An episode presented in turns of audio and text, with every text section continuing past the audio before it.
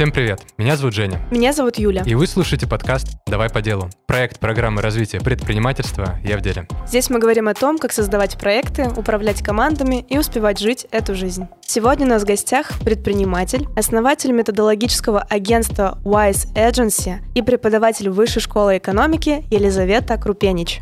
Лиза, привет! Привет, Женя. Привет, привет. Привет. Я, я слышу и чувствую, что мы здесь люди похожие деятельности. То есть мы, кажется, что где-то про одно, хоть и занимаемся разным, и мы про предпринимательское обучение, про наставничество и в целом про то, как обучить себя быть предпринимателем.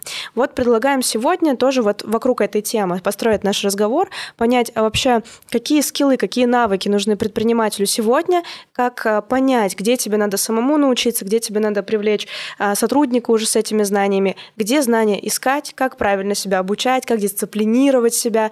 Вот все эти темы предлагаем сегодня так по косточкам э, пересчитать и, по, и перемыть. И, Лиза, мы знаем, что ты человек, который тоже очень много учишься, учишься, по крайней мере, как вот нам рассказывают наши друзья, учишься всегда, перманентно. Расскажи, какое у тебя образование есть, может быть, на данный момент, э, чему учишься сейчас? А, с обучением у меня очень интересная история. Можно описать одной фразой, и сейчас я получаю уже четвертое высшее образование. Вау. Вот, у меня первый бакалавриат э, по юриспруденции, второй бакалавриат по экономике, третья магистратура по менеджменту, и сейчас я аспирантка Высшей школы экономики тоже по менеджменту. Угу. Вот, буквально на днях как раз недавно сдала кандидатские экзамены, поэтому осталось только написать, защитить диссертацию, буду кандидатом наук по менеджменту, по экономике. В общем, желаем тебе удачи да. в финальной итерации этого пути. Это вообще кайф. Может быть, когда будет выходить э, подкаст, ты уже будешь э, кандидатом, получается?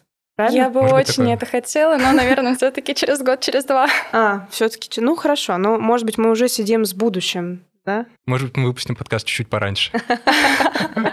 Через год или через два. Э, класс. И вот мне хочется к вам задать первый вопрос. Как вы считаете, каким ключевым навыкам должен сегодня, на данный момент, обучаться предприниматель? То есть если бы, допустим, в школе или в университете мы сейчас ввели такой предмет, да, предпринимательство, какие ключевые темы в нем бы были, по вашему мнению? Это очень интересно, потому что я веду предмет предпринимательства у студентов а, Высшей школы экономики. Да, такой есть, он прямо так и называется предпринимательство. Есть схожие бизнес-планирование и какие-то другие, но основа как раз это разработка какого-то своего проекта. На самом деле, а, вот я веду на совместной программе Вышки и Лондонского университета, и у нас можно даже поделить на какие-то две части, как можно описать предпринимательское обучение – со стороны Лондона это четкая методика, четкие блоки, которые нужно изложить. Это бизнес-модель, маркетинговый план, а, какой-то там план операционных издержек, например, финансовый план и так далее. Со стороны вышки это практическая составляющая, когда мы учим все-таки не только что-то составлять, а делать. И поэтому, если выделять э, какой-то топ-1 навык для предпринимателя в современном мире, это 100% только что-то делать, а не просто расписывать миллионы страниц э, бизнес-планов, составлять все эти концепции и так далее. Не хватает именно какой-то инициативности и проактивности. Угу. Это интересно, потому что мы с Юлей закончили факультет бизнеса как раз-таки, который называется «Капитаны», и что-то такое, я вот э, услышал какой-то флер обучения, который у нас происходил. У нас было первая половина дня — это академическая часть, мы условно три пары сидели и там разбирали всякие предметы. Кстати, тоже достаточно такие современные, я бы так сказал. У нас были молодые преподаватели, все практики, вся история, в том числе академическая, давалась нам в таком формате легком. Э, то есть без двойных листочков мы сидели там, э, без вот этой всей истории. И во второй половине дня уже начиналась такая программа уже прикладная.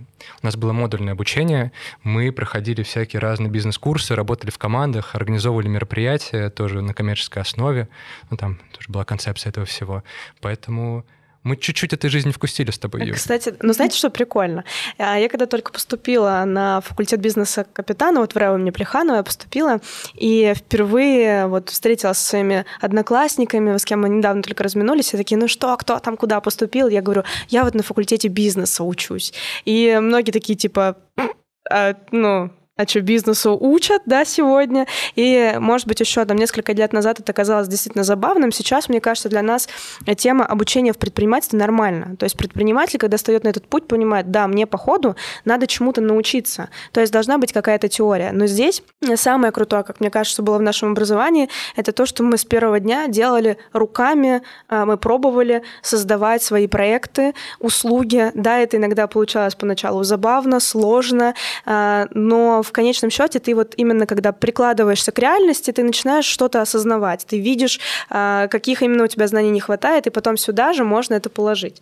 Это очень интересно, и вот сегодня я думаю, что мы сможем как раз с этим разобраться, с этим обучением в предпринимательстве. У нас же ведь есть такая история, как пропорция 70 на 30. 70% у нас практики и только 30% теории. Это как пошло от факультета, который мы только что упомянули, так и в программе «Я в деле» мы до сих пор это стараемся отлить. Расскажи, Лиз, а как у вас вот эта вот модульная часть, вторая, или может она не модульная вообще, вот именно прикладная, как она устроена? Из вот чего, из каких встреч? Да, на самом деле мы даже сами предметы называем не дисциплина, а, например, научно практический семинар бизнес-планирования. То есть это чисто практический курс, где нет э, никаких лекционных занятий, и сразу делается упор на э, комбинацию немного теории, когда мы просто, ну, они дома заранее читают методичку, какой-то необходимый материал, приходят уже готовыми, и мы либо обсуждаем кейсы, либо на предпринимательстве они сразу делают свои проекты. А, недавно я попробовала внедрить э, еще свой собственный небольшой а, такой челлендж а, и поставила целью не подготовку конкретных бизнес-планов и так далее, а конечный результат – заработок на этом. И, соответственно, в течение полугода студенты открывали свой бизнес, и весь контент строился в зависимости от того, к чему э, они подошли. То есть мне кажется, что любое обучение должно идти под запрос. Э, не надо давать студентам блок про инвестиции, э, когда курс короткий, и при этом они пока что еще не дошли до того, чтобы инвестиции привлекать. Поэтому студенты в течение недели, например, занимались, что-то делали, Потом трекер э, и наставник из числа более опытных коллег из той же ниши, той же сферы Э, в телеграм-канале просто с ними созванивались и узнавали, до чего они дошли, с какой проблемой они столкнулись. И под эту проблему я уже строила контент на занятия. То есть они пришли, сказали, вот, э, Елизавета Алексеевна, у нас сейчас такой запрос. Э, мы сделали продукт, нам теперь нужно его как-то продвигать. И, соответственно, обычно все команды шли синхронно, и мы тихонечко разбирали блок продвижения. Если были индивидуальные случаи, то все команды дальше прямо на занятии, то есть прямо в тот же момент э, внедрения 15 минут максимум, они делали хоть какие-то действия, с отдельной командой разбирали другой запрос, если у них отличался. Это очень интересно. То есть это же ведь, во-первых, это нестандартно, потому что э, то, что я вижу в современном образовании, немножко в такую другую сторону двигалось раньше. Э, когда ты приходишь, и тебе говорят, что тебе нужно. То есть вот этот вот механизм очень клево вы нащупали. Самому научаться в себе или в своем проекте осознавать потребность, запрос. Потому что когда тебе приходят и убеждают тебя в том, что тебе нужен маркетинг, а по факту сейчас, например, у тебя внутренней потребности нету, то вот это складирование информации, которую ты слушаешь, оно происходит немножко по другому принципу. Не когда ты сам пришел и такой, у меня дефицит, я хочу его закрыть потому что я пойду дальше в предпринимательство, у меня этих дефицитов будет туча. Вот это просто то, о чем я недавно тоже думал, что предпринимательство так или иначе это путь бесконечного самообучения. Особенно в начале, особенно когда у тебя мало капитала, нет денег на специалистов. Вот я помню с нашим продюсером Дарьей у нас был такой момент, когда в одном из проектов нам нужно было срочно снять э, ролики для курса одного. Ну, то есть прям он скоро запускался, мы придумали, блин, прикольно будет снять ролики. Мы посмотрели по рынку, сколько стоят люди, которые монтируют. Это все вырезают хромаки, делают график. Мы такие, так, ну у нас денег сейчас примерно на три батона хлеба и попить можем дать человеку. Рублей. Да, и, конечно, ни один человек с нами ну, не согласился бы работать э, на таких условиях. Три батона и стакан воды. Вот, и поэтому тогда был такой этап, мы ночью сидели в офисе, смотрели эти видеоуроки о том, как вырезается хромакей, как вырезает, как эта графика вся, она вылетает. Я помню, что у нас в 10 утра выходит ролик, в 8 утра мы еще в офисе сидим, э, спим днем. И, в общем-то, на самом деле, с одной стороны, трешовый опыт, непонятный, потому что мы вообще не спали там эти 10 дней, каждый день монтировали и просто перекрестить, отпустить этот опыт. Но с другой стороны, это же ведь действительно предпринимательство, когда в какой-то момент ты думаешь, окей, мне нужно привести в порядок свои финансы в проекте. Например, если операционная нагрузка в проекте большая. Там же вообще за этим нужно систематически следить. И у тебя два пути. Обратиться к специалисту, либо научиться самому. А чтобы научиться самому, вот тема сегодняшнего подкаста, нужно понять, как тебе учиться. И первый очень клевый тезис. Научиться осознавать в себе запрос и его закрывать. Вот это, мне кажется, новый такой тренд. Лиза, ну мы знаем, что ты вот не только учишься да, с преподавателями, но ты еще учишься сама постоянно, что у тебя много разных курсов, которые ты э, приобретаешь, находишь. Вот расскажи, откуда ты черпаешь сейчас э, источники твоего образования? Может быть, какие-то э, книги, подкасты, какие-то определенные курсы? Э, как ты выбираешь контент, который потреблять? Вот как ты определяешь, что вот это, да, вот это оно? Очень интересный вопрос. А, на самом деле я бы сказала, что вся моя жизнь и даже вот многие называют работой какие-то действия, задачи, проекты. Моя работа — это постоянно учиться, постоянно потреблять какую-то новую информацию, потому что на выходе потом что-то э, получится что-то более качественное и высокое. Э, у меня все проекты связаны с э, образованием, передачей знаний, либо подготовкой каких-то образовательных курсов, проектов и так далее. И чем образованнее человек, тем выше получается продукт. Поэтому моя работа не делать что-то, а учиться. И поэтому э, я тот человек, который вот я стараюсь от этого уйти, но я скупаю где-то по пять курсов и еще с десяток книг каждый месяц. А, некоторые я не досматриваю до конца, естественно, некоторые не дочитываю, но у меня всегда есть конкретный запрос на это. То есть э, я даже вот э, больше всего ненавижу вопрос «посоветуй книгу». Да. Потому Мы что... не задаем, кстати, да. Отлично. Любая книга должна идти под запрос. Соответственно, только у меня появился запрос на что-то, я сразу покупаю все курсы, которые я найду на эту тему, все книги, и пока я не найду точный ответ на свой вопрос-запрос, то тогда не останавливаюсь. Обычно это уходит э, как раз несколько недель, и вот сейчас я не могу сказать, какой конкретный э, трек вот этих курсов есть сейчас, ну, могу сказать, по прошлому месяцу, для девушек это будет актуально, я скупила все курсы по женственности, женской энергии, вообще все, что У я тебя только есть нашла. клуб, а, да, женский клуб, где вы встречаетесь да. с девушками, и вот это как раз э, для того, чтобы поддерживать жизнь в этом клубе, ты в том числе решила прокачаться. Класс. Да, я буду внедрять образовательную программу в женском клубе, угу. поэтому для этого я скупила всех э, конкурентов, все курсы, все книги, что я нашла. Единственное, на одном курсе мне хватило на 7 минут, на другом на два занятия.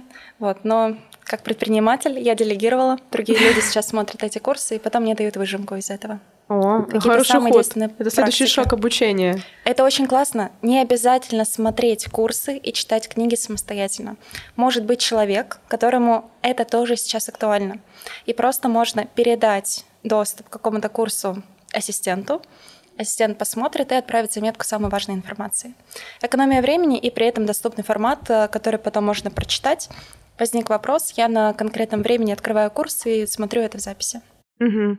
Здесь, знаешь, э, вот мне лично даже просто как обывателю интересно, а как, когда у тебя еще самого, когда ты начинающий, например, предприниматель, ты только начал учиться, а, ты вот покупаешь много всего разного, как в итоге понять, что из этого истина, а что нет? Что из этого может приложиться на мою работу, а что на самом деле просто, ну как это правильно сказать, ну много воды, например, да, в каком-то материале, и на самом деле он был мне совершенно не полезен. Можно ли где-то в начале а, изучения какого-то материала по каким-то триггерам понять, что, скорее всего, мне это не подходит? Или нужно все сначала впитать и потом уже понять, ну вот это да, вот это нет? А, на самом деле, мне кажется, что здесь дело в чутье и mm-hmm. в насмотренности. На первом этапе э, я впитывала все, любой источник информации, и сразу же это делала. Впоследствии все пришло к тому, что э, потребляю уже более осознанно любой контент, и при этом сразу могу понять, что из этого будет применимо. Угу. Сначала, мне кажется, стоит делать и пробовать. Когда насмотренности нет, как раз она тем самым и нарабатывается через действие.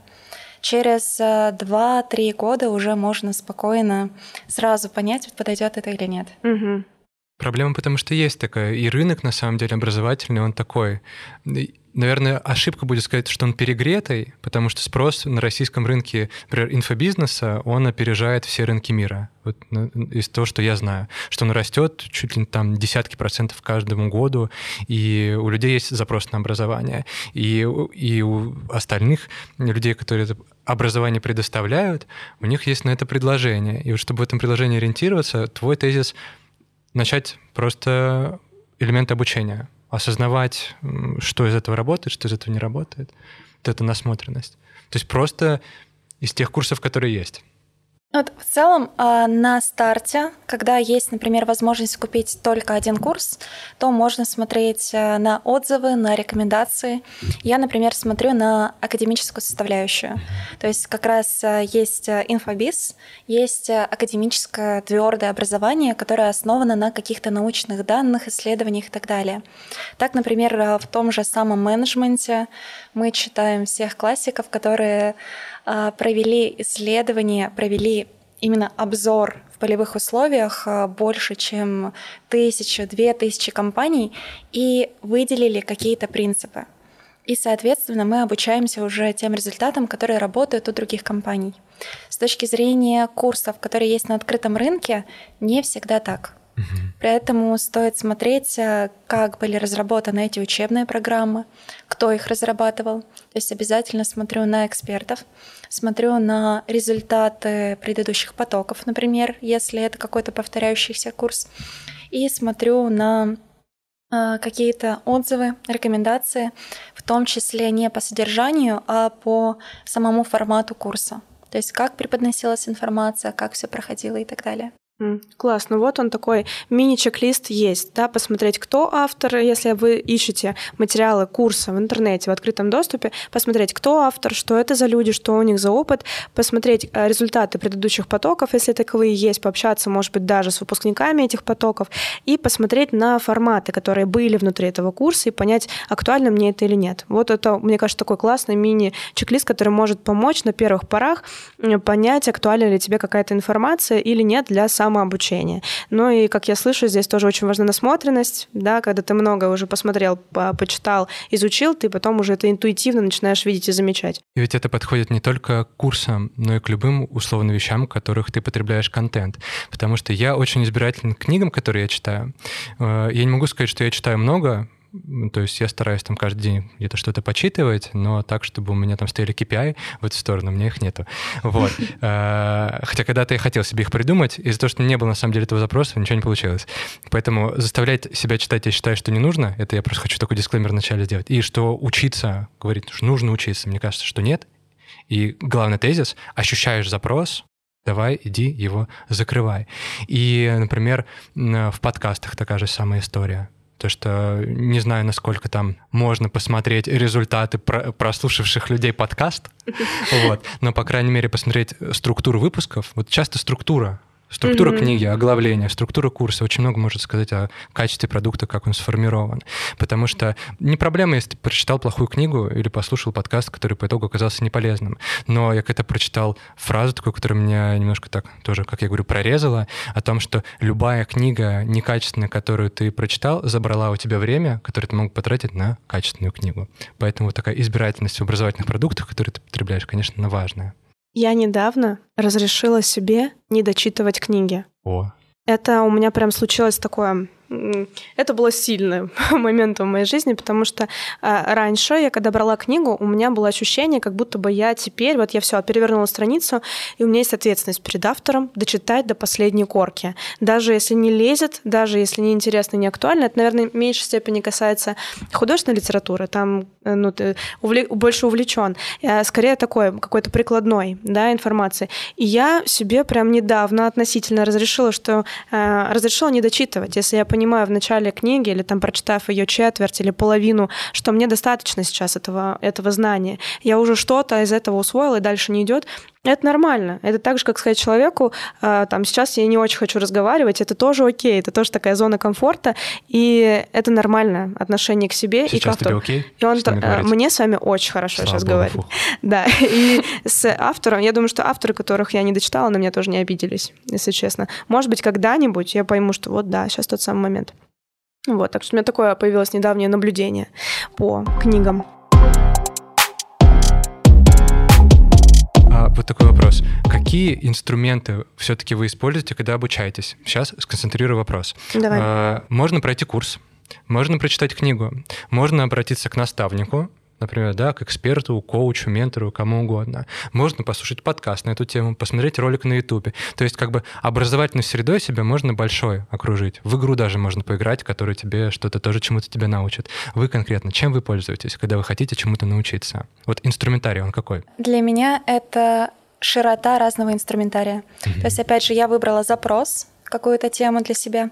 И я накидываю любые форматы. Это может быть и книга, и подкаст, и курс.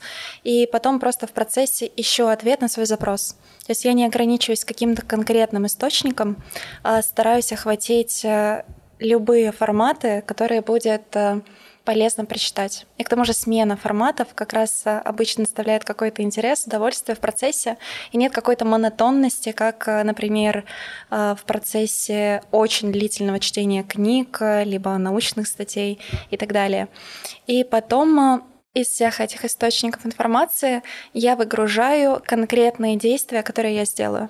Я убрала конспекты книг, убрала конспекты курсов, вообще все, что по сути тратит время, и заменила всего лишь на одну заметку «применить в жизни».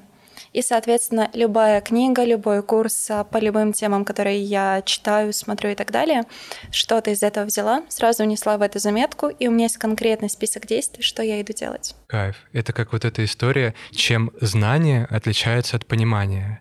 Вот когда ты что-то узнал, это ты просто как бы воспринял информацию, а ты понял, когда твоя жизнь изменилась когда это повлияло на твой какой-то... Вот раньше ты поступал так, а потом ты что-то понял, ты поступил по-другому. Вот пока ты по-другому не поступил, или пока это не повлияло на твою всякую, условно, там, работу, на жизнь, на отношения с людьми и так далее, то наверняка ты не понял. Есть такая вот история. Я настолько сильно начала замечать за собой, почему практика-ориентированное образование круто. Почему надо сразу практиковаться? А, есть очень простой такой пример. У меня это связано с графическим дизайном в большей степени, потому что это мое просто увлечение, мое хобби. Э, я называю сейчас самоучкой, но на самом-то деле я все время кого-то посматривала, каких-нибудь классных дизайнеров, смотрела их работы, как они это делают.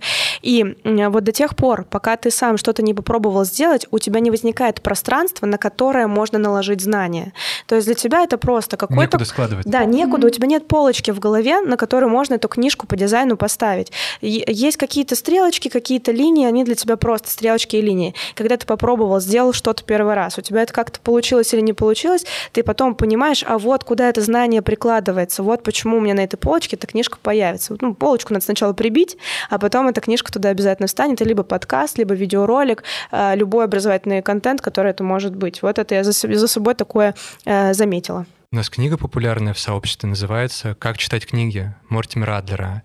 Вот это такой товарищ, который изучал в целом литературу, как вот условно обращаться с книгой, да и в целом с любой информацией. У него фраза там была такая «Неважно, сколько ты откусил, важно, сколько ты качественно смог проживать. Мне она когда-то в какой-то момент такой, о, значит, не важно, сколько книг я прочитал, не важно, сколько курсов я прошел, важно конкретно вот как ты говоришь, вот эта заметка применить в жизни, насколько она мне богатая, и более того, сколько из этого действительно применил по итогу? Да, сто процентов. Вот э, я могу еще привести пример. Давай. Э, я уже четыре года состою в разных бизнес-клубах. Сначала бизнес-клуб э, Высшей школы экономики, потом при клубе первых при Сбере и при агентстве стратегических инициатив. И каждый месяц там делают разные мероприятия со спикерами, какие-то отраслевые встречи и так далее. А, первые годы я приходила слушателем, якобы вот э, мне полезно, я там посижу, послушаю Прохорова, Богуславского, Касперского, Хартмана и так далее.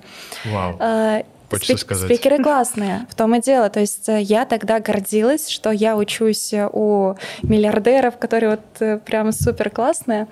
Но на самом деле я тратила время приходя без э, запроса и без поля, на котором я эти советы могу тестировать. Сейчас я прихожу на все встречи избирательно с конкретным вопросом, как потом я это могу применить э, в своем бизнесе, в своих проектах, э, в своей жизни в целом. То есть не просто смотреть это, а приходить и иметь любое дело — то есть э, это может быть э, учебный проект, э, научный проект, любой прикладной проект.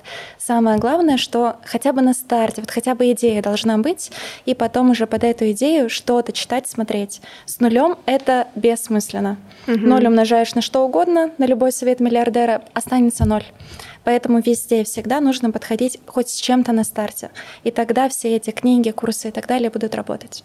Класс. Кайф. Это как попробуйте прочитать книгу по программированию, не программируя. Или угу. попробуй прочитать книгу о том, как кататься на велосипеде, ни разу на него не сев. Ну ты же сядешь, ты же упадешь в любом случае. Если ты 10 книг прочитал, в какой-то момент ты вот как бы да. Этих, и истории можно тысячу одну аллегорию привести в эту вещь. Ну вот э, затронули уже тему с бизнес-сообществами, с бизнес-клубами. Как думаете, вот э, э, в чем их прикол вообще? В чем прикол бизнес-клуба? Зачем в нем в нем есть ли смысл состоять или нет? Меня ни в одном не было замечено. Замечено не было, но я, я очень пробирался так, это очень по-шпионски. Нет, мне не было ни в одном бизнес-клубе. Я даже, кстати, не представляю, что там происходит. Может быть, ты нам расскажешь. Есть э, разные форматы встреч. В основном это встречи со спикерами, когда как раз приходят э, миллионеры, миллиардеры, топ-менеджеры разных компаний. Вот как раз э, позавчера мы встречались с SEO Альфа-банка. Это О, да, Владимир Верхошинский является топ-менеджером, банкиром по mm-hmm. разным рейтингам и так далее. И с одной стороны, вот мы соприкасаемся с какими-то более высокими спикерами, которые, а, оглядываясь назад на 20-30 лет, могут нам дать советы, чтобы мы применяли их сейчас и к его годам достигли еще большего. С другой стороны, у нас есть, а, скажем, такое горизонтальное общение с другими резидентами клубов.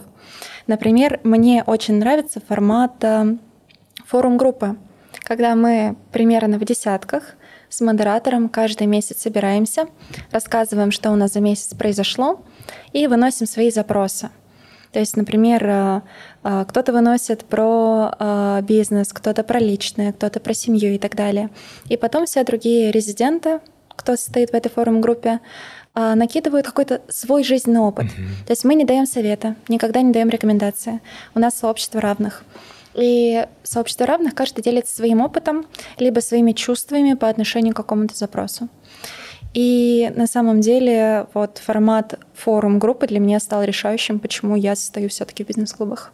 То есть собираются люди и говорят, у меня, я услышал твою проблему или твой запрос, у меня это было вот так, я так это решил, у меня это сработало. Не факт, что сработает у тебя, но я поделюсь. Может быть, угу. это поможет. Да. Это, мне кажется, очень-очень здравый подход, намного более интересный, чем насаждение правильных ответов. Да, и самое главное, никаких советов, никаких рекомендаций, никаких э, «я прочитал книгу и увидел там какой-то совет, вот э, тебе обязательно это нужно сделать». У нас сидит модератор, который за каждый совет сразу же начинает э, бить по столу. Тут не буду показывать. Да, либо может карандаш кинуть. Это зависит от модератора, конечно. Но на самом деле у нас всегда есть четкие правила, есть конституция форума, и мы всегда исследуем. И как раз любые оценки запрещаются. То есть, например, э, нельзя закатывать глаза, когда кто-то там рассказывает про что-то. Это вот. прям правило. А, да, это правило. Иначе То есть, карандаш. Э, Именно да, в тот же глаз, деле... ты закатил.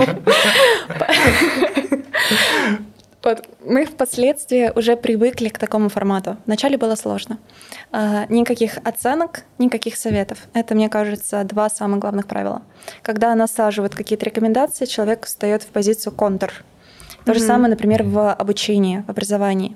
Когда мы даем какие-то материалы, которые человеку, возможно, не нужны, а, и при этом говорим это в формате «вот, тебе в твоем бизнесе сейчас нужно внедрить маркетинг».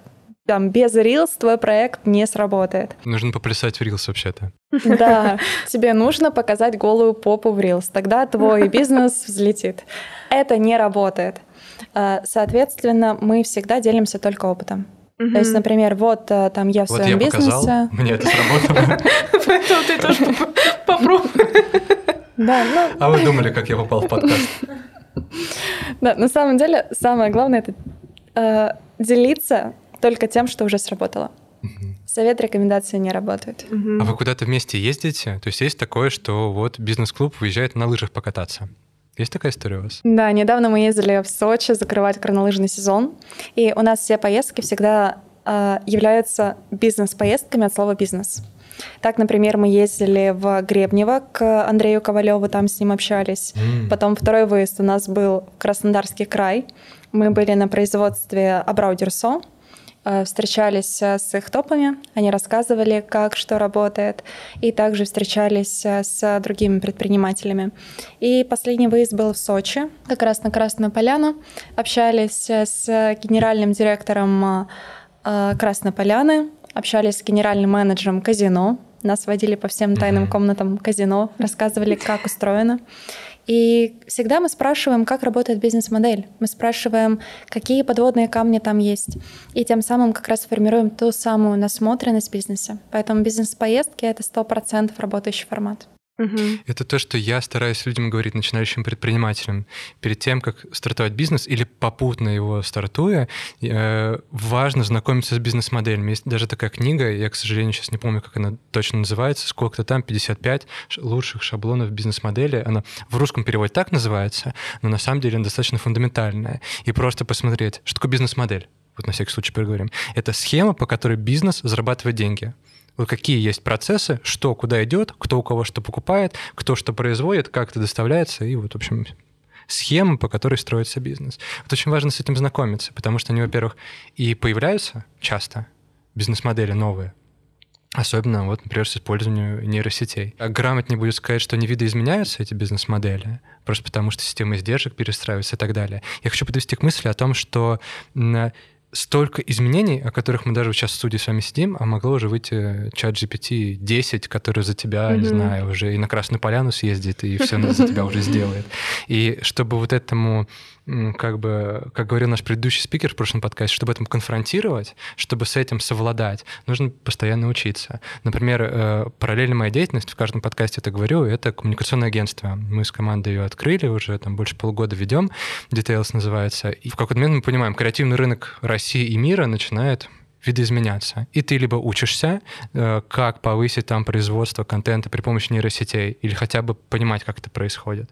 Либо ты такой, нет, я по старинке буду нанимать 10 копирайтеров, они будут писать по два слова там в час, mm-hmm. и по итогу вот такая будет производительность. Нет, так не работает. В какой-то момент ты, ну, как бы я столкнусь, и мы уже столкнулись на самом деле, с задачей пройти какой-то курс по нейросетям или какой-то еще истории. Конечно, уже 10 этих курсов появилось, 20-30 предложения всегда опережает здесь. Но факт того, что как-то нужно вот образовательную задачу решить, такое есть.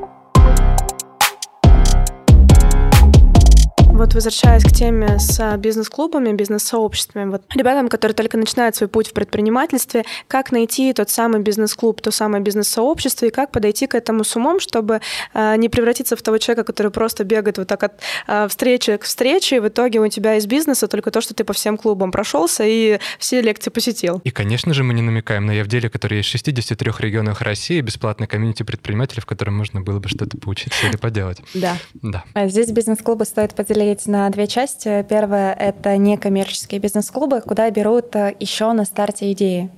Как раз э, везде можно ходить, смотреть, пробовать, пробовать разные и э, оценивать где подойдет больше. То есть э, разные комьюнити обладают разными подходами. И где-то ты будешь чувствовать себя забитым, что вот все будут ходить, такие супер крутые, оценивающие, и рядом с ними будет некомфортно. Есть бизнес-клубы, где, наоборот, будет абсолютно поддерживающая атмосфера, и где будет желание всегда быть честным, открытым и честно выносить свои запросы, чтобы окружение помогало. Я сталкивалась э, с разными сообществами, и вот э, как раз самое главное подобрать, где окружение будет поддерживающим. Потому что все-таки в бизнес-клубы идут не ради каких-то...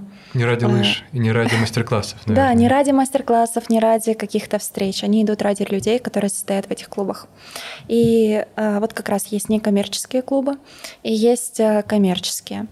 Сейчас, в последнее время, вот я, получается, в двух некоммерческих и в одном коммерческом. В коммерческом выше уровень организации, э, больше ориентированность на людей, но при этом туда берут только с готовыми бизнесами. Обычно, когда оборот бизнеса уже больше 10-15 миллионов в год. Это если брать молодежные. Для э, взрослых бизнес-клубов э, там уже обороты часто от 500 миллионов. Как есть дошкольная программа, есть да. школьная, и там уже совсем уже нужно ЕГЭ сдавать какой-нибудь. Да, я недавно ездила на ПМЭФ, и как раз называли э, первые три дня ПМЭФ взрослым, и да, четвертый да. день ПМЭФ детским.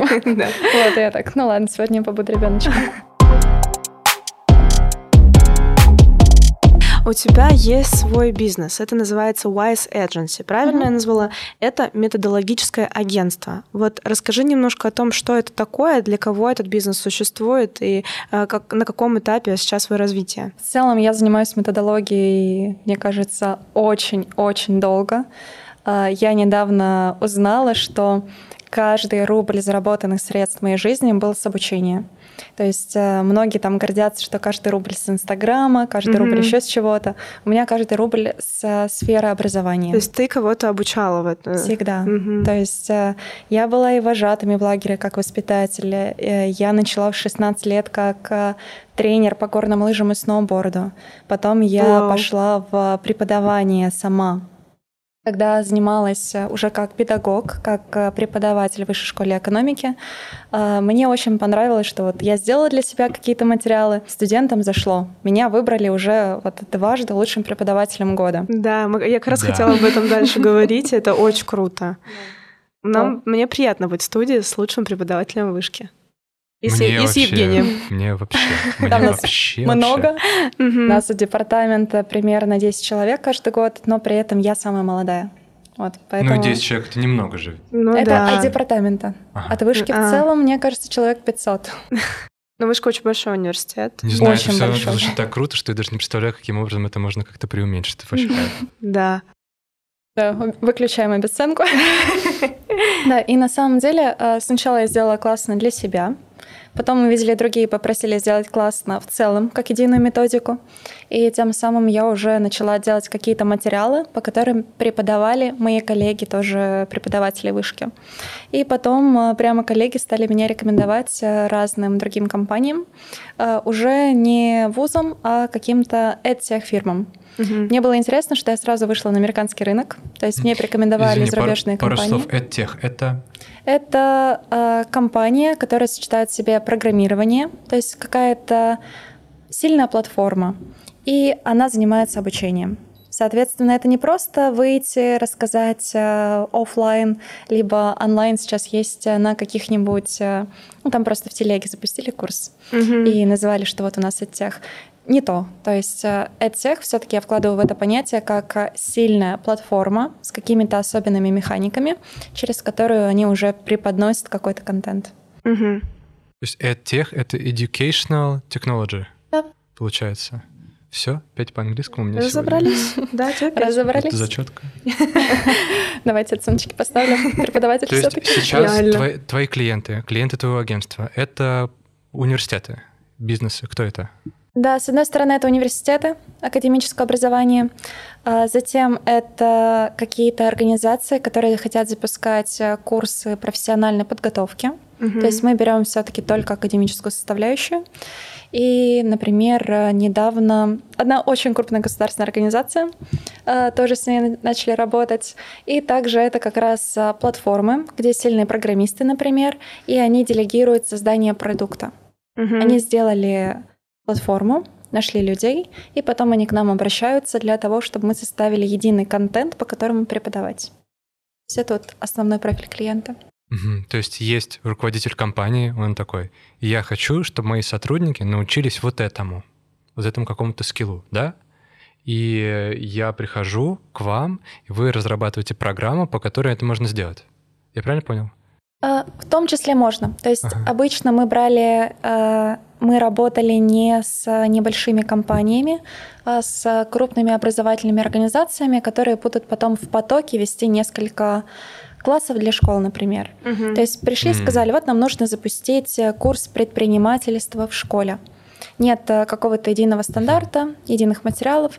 Они к нам пришли с просьбой написать учебный план, составить контент, обучить учителей, и пусть они ведут эти уроки. Угу. То есть, если вкратце так. Сложилось. Да, угу. но э, неожиданный э, такой пивот, то есть смена рода деятельности в методологическом агентстве последний заказчик пришел с просьбой упаковать франшизу. То mm-hmm. есть я для этого вообще себя не рассматривала, что вот я занимаюсь образованием, mm-hmm. какое дело тут имеет франшиза.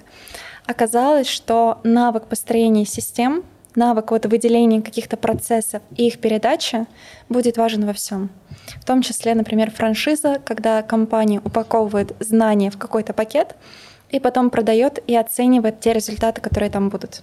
Поэтому для меня удивительно, но методология работает даже так. Это так сложно, мне кажется. Вообще методология — это сложно. Но да. вы такие чума вообще.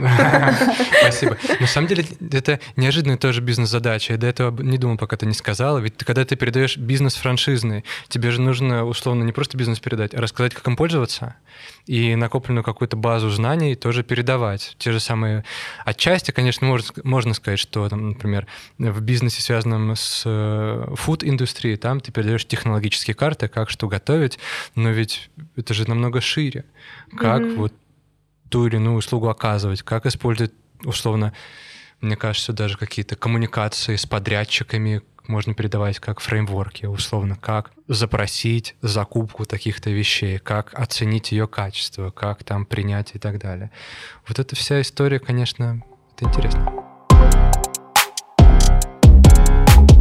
Лиза, и мы вообще знаем, что ты э, хороший наставник для людей, которые только начинают, возможно, свое дело, для тех, кто продолжают, потому что, ну, против, во-первых, да, дважды лучший преподаватель вышки, во-вторых, э, я слышала такую формулировку, вышел от нее и сразу захотел фигачить много классно. Э, расскажи про свой опыт наставничества, наверное, про свои э, вот эти секреты, как ты в людях находишь сильные и слабые стороны, как ты им подсказываешь, направляешь, в чем вот здесь твои, э, твои секреты если они. Если честно, мне очень тяжело себя назвать наставником. Угу. А, при этом в последнее время ко мне подходили и студенты, и команда бизнес-клуба, и другие люди просто с такой фразой «Будьте, пожалуйста, нашим наставником». Первое время я даже отказывалась, потому что я даже не то, что я боялась брать ответственность, а опять же мне было даже немного страшно просто себе присвоить, что я наставник. Угу. А сейчас это как-то уже снизило важность, стало как-то проще к этому относиться. И, во-первых, возвращаемся к той же насмотренности. А, я много лет а, сижу в разных комиссиях по приему разных бизнес-планов, проектов и так далее. И на разных кейс-чемпионатах, например, вышки, Макинзи и так далее. Разные конкурсы для школьников. Там, например, я писала Олимпиаду «Высшая проба» по основам бизнеса, которая дает поступление в бизнес-школу вышки. Mm-hmm. Для меня это было вау а, с точки зрения методологии. Mm-hmm. Потом а, а, высший пилотаж, такой конкурс есть, как есть чемпионат только для школьников. И та же самая программа «Я в деле». Как раз недавно прошел финал... Слышал что-нибудь о такой? Всероссийской. Ну да. Ну, потом расскажешь. Да, потрясающая программа, где как раз э, мы вместе сидели в одной комиссии. И вот тем самым, да, напоминаю. Да, мы с Лизой сидели, слушали проекты, два с половиной часа, лучшие проекты. Да, это был финал э, федеральной программы. Мне кажется, нас даже могут слушать ребята, которых, э, в чьи проекты вы оценивали. Это прикольно. А я смотрела на вас за спины, такая, типа, давайте, давайте, молодцы. И помахала вам ручкой. Но вы были очень увлечены, да. И вот как раз насмотренность и участие в разных таких проектах и дает э, понимание того, э, что делать бизнесу дальше. Вот как раз недавно говорили про 55 стандартных бизнес-моделей, mm-hmm. и очень многие процессы, очень многие какие-то технологии, системы в бизнесе одинаковы. То есть э, условно это можно поделить на какие-то четкие процессы, четкие итерации, вот такие шаги в системе, которые будут работать там, скажем, в 90% случаев, с каким бы проектом ты ни пришел. И, соответственно, такая насмотренность э, уже потом позволяет э, как-то делиться кейсами и на основании этих кейсов уже э, передавать, что стоит там студентам и им наставляем им делать дальше. Угу. Вообще менторство в бизнесе насколько важно, как вы считаете? Жень, ты что думаешь по этому поводу? Ну, у меня достаточно здесь ответ может быть предсказуемым, что это важно и нужно, угу. и не просто... Бывает, что тебе нужен не столько наставник, сколько тебе нужен трекер. Человек, который будет отслеживать твою точку А и твою точку Б, и как ты в ней исследуешь. У нас в программе «Я в деле», наверняка там, вы знаете точно, наши слушатели могут об этом знать, что наставничество является одной из таких ключевых не просто культурных практик, а, передачи знаний и вот этой всей истории, а просто как одним из важных инструментов обучения. И, может быть, с одной стороны, да, наставничество, человек, который наставник, кто такой? Он помогает тебе вырулить э, из пике, понять, mm-hmm. как бы вот сейчас, как мне выйти из этой проблемы, или что мне сделать дальше. Человек, который наставляет тебя на этот путь, возможно, не имея, кстати, прям прямых ответов. Мне кажется, это тоже важно. Но чаще я вижу, что людям нужен просто трекер, потому что мы говорили до этого в подкастах, есть действия целевые и нецелевые. Можно быть деловым, можно быть деловитым. И когда особенно ты занимаешься такой страшнющей вещью, как предпринимательство, почему оно страшное? Потому что вот как бы есть первый этап. Ты придумал клевую идею, ты весь такой порхаешь, ты в облаках, ты, я весь мир покорю. Но вторая часть какая? Ты должен пойти и спросить у людей, а вам это нужно? А миру-то mm-hmm. вообще это нужно. Я вот сейчас все это придумал, насколько это соотносится с реальностью. И, конечно, здесь, когда ты сталкиваешься с каздевами, ты сталкиваешься со всякими такими психологически некомфортными историями, получить реально обратную связь от мира, вот это нужно преодолеть. И трекер, наставник помогает это сделать. Вот часто вот это, как волшебный пинок это называется. Пойди, ты сделал продукт, ты сделал, не знаю, там какой-то онлайн-переводчик, с тибетского языка для какой-то специальной группы студентов э, или там бабушек. Пойди и протестируй этот переводчик. Ну, то есть как бы возьми КАЗДЕВ, проведи, расскажи об этом людям, получи обратную связь, поработай с ней. Это страшно, потому что в какой-то момент ты поймешь, что этого рынка нету. Это никто не купит. И, возможно, это больно. Да. И, и по-человечески это на самом деле больно. Сколько угу. у нас есть... Придумать продукт несложно. Придумать нужный продукт — это уже другая задача. И в этом плане наставник — человек, который поможет тебе все вот эти витиеватые пути психологических дискомфортов преодолеть. Я считаю, что без этого человека тяжело в этой жизни. Это не обязательно, кстати, может быть какой-то супер там ментор, SEO, исполнительный директор всего мира и так далее. Это может быть просто человек, который отслеживает твой прогресс. Что я обожаю в наставничестве, и сама я, наверное, ну, последние несколько лет я точно для себя понимаю, что я этим тоже занимаюсь, э, и мне особенно нравится, вот как Лиза сейчас сказала, я даже, наверное, не то, что была бы не готова взять эту ответственность, это ответственность. Вот мне так приятно, что мы это все понимаем вместе, что наставник, когда берет э, под, под свою ответственность команду или человека, у тебя же нет пути назад, тебе приходится перманентно обучаться самому, потому что ты идешь на встречу со своей командой, командой думаешь, так, я не смогу просто прийти и отмолчаться, да, вот посидеть просто выключенным. Мне придется вещать, мне нужно давать людям обратную связь. Мне кажется, что, наверное, одно из ключевых одна из ключевых компетенций наставника — это умение давать правильную обратную связь. Потому что э, иногда ты можешь не знать, как лучше сделать именно бизнес-модель. Ты можешь не знать, как лучше докрутить э, продукт, но ты можешь человеку отразить то, что происходит сегодня, рассказать, рассказав ему, что ты видишь со стороны. Вот это классно, и мне очень нравится то, что в программе «Я в деле» ты можешь, даже не имея гигантского там, предпринимательского опыта, попробовать быть наставником для небольшой команды и почувствовать и самому обучиться вот в этом пути, пути своего наставничества. Вот я наставник, и я чему-то за этот путь научился. Это классно. Э, я что понял? Что никого ничему нельзя научить. Вот такая мысль. Можно создать только условия, в которых человек научится сам. И наша задача, как методологов, э, делать так, чтобы шансы того, что человек что-то понял или чему-то научился, повышались за счет внедрения интересных практик, геймификации, или, например, наставничества, или, например, работы с комьюнити со средой, или просто, блин, сделать хороший мастер-класс интересный. Например, в какой-то момент я столкнулся со своей командой, которой мы делали курс, с задачей, как людям рассказать интересно про финансы возможно, к людям, которые, людям, которые до этого с ним никак не, не mm-hmm. взаимодействовали. Мы думали, блин, блинский, ну можно же там столько-столько накидать теории, столько-столько практики, 10 там экселевских задач, и идите как бы гуляйте. А потом мы поняли, нужно что-то сделать простое, нужно повысить вероятность понимания человеком вот этой темы. И мы просто делаем мастер-классы «Финансы на булочках». И на примере э, пекарни разбирали вот то-то, то-то. Вот круассан стоит столько-то, вот, а миндальный круассан столько-то стоит. Как считали там точку безубыточности, рентабельность, всякие вот такие штуки. И хороший фидбэк был. Вот. То есть люди начинают понимать. Финансы на булочках звучит просто офигенно. Как есть статистика для котиков? Да, да, да, да, вся вот эта история. Мне кажется, вот образование на самом деле вот в этом состоит. Не в том, чтобы дать как можно больше, чтобы человек такой просто, господи, как мне вылезти из-под груды всех этих книг, классификаций, видов, теорий, разных вот этих историй. Боже, мне просто нужна среда образовательная, в которой я что-то пойму. И в этом плане очень здорово, что, э, Лиз, ты говоришь про бизнес-клубы и про вообще в целом важность комьюнити.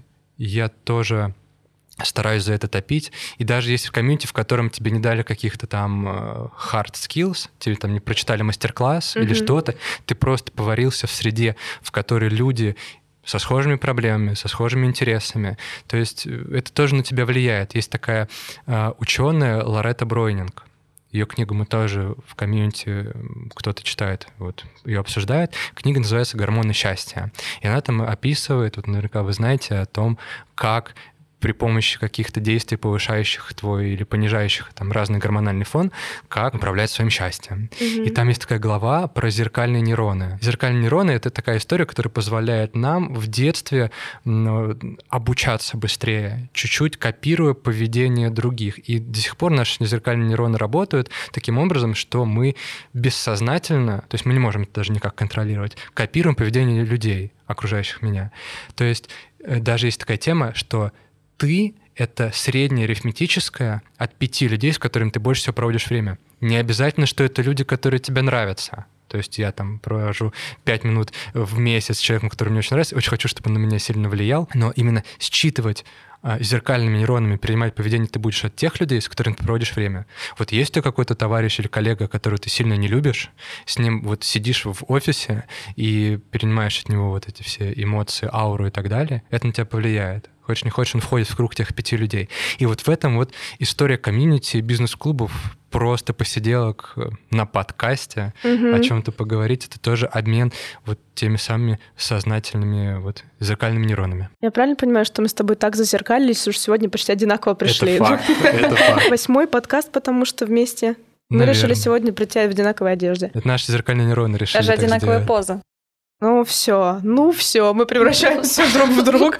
Кстати, э, про зеркальные нейроны, оно да. как раз работает и в обратную сторону. То есть мы не только смотрим, кто сейчас есть в окружении и как э, с ними связан. Но, например, я использую этот принцип для формирования привычек в жизни. Угу, То есть, так. например, я решила правильно питаться, я временно себя окружаю пятью-шестью людьми, которые правильно питаются, и я с ними не могу подумать э, о чем-то другом потому что просто в той среде, где я себя вот даже э, в той среде, не где я нахожусь, а куда я себя намеренно поместила, угу. я не могу поступать иначе. Сейчас, например, э, я окружаю себя людьми, которые рано встают. Я начала в 7 утра просыпаться без будильника. Вот это не работает последние это не, дни. Это невозможно. Я заявляю официально. Очень сильно постараться, чтобы не повлиять сейчас на Лизу в обратную сторону. Потому что сейчас ты окружаешь себя людьми, которые достаточно поздно встают, я думаю. Я всегда вставала очень поздно, и последние дни, вот, честно я признаюсь, я тоже вставала в 12. Господи, спасибо. Спасибо. Тоже человек. Все, все идеальные люди, на первый взгляд, тоже нормальные. Да. Это нормально вставать в 12, это нормально очень мало работать, это нормально косячить, допускать ошибки, это все нормально. Но при этом, э, когда хочешь это изменить, это, мне помогало две вещи. Первое — это сила принятого решения. Э, у меня есть очень интересная история, как я работала по 20 часов в день. Я засыпала на ноуте, а, я практически никуда не выходила, и вот весь 20-21 год я просто упахивалась вот э, я не знаю, как-то вот реально как робот. Это как раз еще был период пандемии, когда да. все сидели по домам, и непонятно было, когда уже надо закончить рабочий день, можно было бесконечно так по кругу вот так с ноутбуком сидеть целые сутки. И ты, так понимаю, так и делала. Ну, не то, что рабочий день, я тогда подумала, вот это ошибка, но я тогда подумала, что чем больше я буду работать, тем больше я буду зарабатывать. Вот. И так я проработала полтора года. Вот э, на минуточку, э, кто меня знает, я спала где-то 4 3-4 дня в неделю по 2 часа. Остальное время я работала. С одной стороны, э, то, что mm. есть сейчас, это результаты тех полутора лет вот такой интенсивной работы. Но когда я довела до грани, я тогда для себя решила, я буду работать меньше. Я начала работать 4 дня в неделю по 4 часа. Сразу же. Mm-hmm. Вот прям сразу же. Ого. На следующий день я проснулась, работала 4 часа. Я думала, Лиза сейчас скажет, я работала 20, потом я решила работать меньше, теперь работаю 19 часов. Но он такой, нет, 4 часа в неделю. Да, это, да, это 4, 4 по 4. Это, как вот эта шутка. Друзья, поздравьте меня, я поспал 10 часов. Это заняло у меня 3 дня, но я это сделал. Это я сегодня. Наконец-то сплю 8 часов за неделю. Да. Вот. И на самом деле это вот тогда была сила принятого решения, и при этом мой доход увеличился в три раза как только mm-hmm. стала работать меньше. Поэтому не допускаем вот этой ошибки, не думаем, что чем больше мы работаем, тем больше мы зарабатываем. Mm-hmm. И вот первое — это как раз сила принятого решения, когда решили изменить что-то. И второе — это среда, в которой находишься.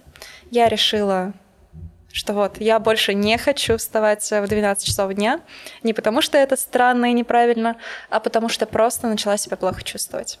Я окружила себя людьми, которые встают э, рано, и тем самым просто как-то вот со временем эта привычка сама вошла в жизнь. Угу. Это как, знаете, у меня всегда рождается еще одна мысль, она не прям не напрямую с этим связана, но тоже про среду. А, часто такое случается, что люди себя начинают ругать, когда смотрят на успехи других людей. Вот, например, я сижу и думаю, вот ей тоже 25, а она вот что смогла, а я что нет. И здесь в этом моменте очень важно понимать, что у нас изначально был разный стартовый капитал, а, причем досконально разный. Я говорю не только о деньгах или о каких-то способностях, но даже на генетическом уровне у нас разный стартовый капитал. Кто-то легче стоит в 7 утра, а кому-то и в 12 встать сложно, такое бывает. И очень часто среда как раз-таки и помогает. Это, как знаете, э, на смартфонах раньше была такая игра, по-моему, она «Алхимик» называлась, когда ты соединяешь разные компоненты в разной среде, и у тебя получается разный итоговый продукт.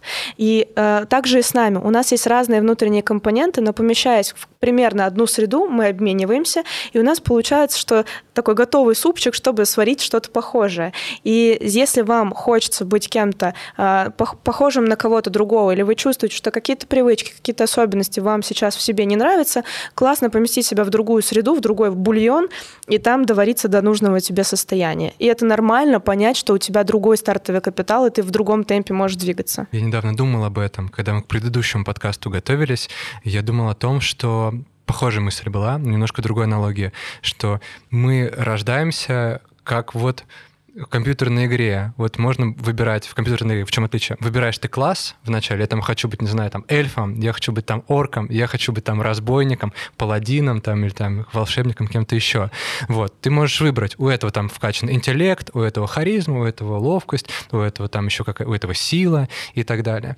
И там ты можешь выбрать. В жизни облом другого персонажа выбрать нельзя. Может По быть, кого-то мы сейчас этим расстроим, но все. Если ты родился разбойником, разбойником, вот тебе и приходится играть, э, как бы ты не хотел стать магом. И в чем твоя задача? Если ты э, не смириться, я, конечно, к этому призываю, а принять то, что, окей, мой стартовый капитал, как ты говоришь, такой, mm-hmm. у меня стартовая точка, мы же никто из нас не стартует с нуля кто-то ниже нуля стартует, кто-то там плюс 10, у кого-то ловкости изначально. Твоя задача просто осознать, окей, у моего персонажа что уже вкачано, куда мне нужно пойти, чтобы где-то что-то себе прибавить, и вот не смотреть, раз там у него силы больше, у меня силы меньше, значит, он круче меня. Мне кажется, запас вот этих очков крутости у каждого, он изначально равный, и просто природа как-то распорядилась вот этим, или там э, контекст взросления, безусловно, тоже сильно mm-hmm. влияет на это все, тоже отчасти мы не всегда его определяли. Вот эта вся история, она, конечно, вот очень интересно. Как говорит Татьяна Черниговская, нейробиолог, человек, который изучал и изучает всю свою жизнь мозг и его устройство, она вообще говорит, друзья, наша задача на протяжении жизни — это познакомиться с самим собой. И детей нужно не воспитывать, нужно попробовать узнать, что за человек перед тобой сидит. Не просто там с какой-то философской историей или там какой-то подход. Просто действительно человек сформировался с рандомным мозгом. То есть, ну, действительно, который очень сильно... Что-то в тизере будет. Это сильно влияет. Послушайте, это сильно влияет, действительно. И просто по итогу начинать с собой знакомиться, и в том числе в образовательном процессе это важно, я считаю.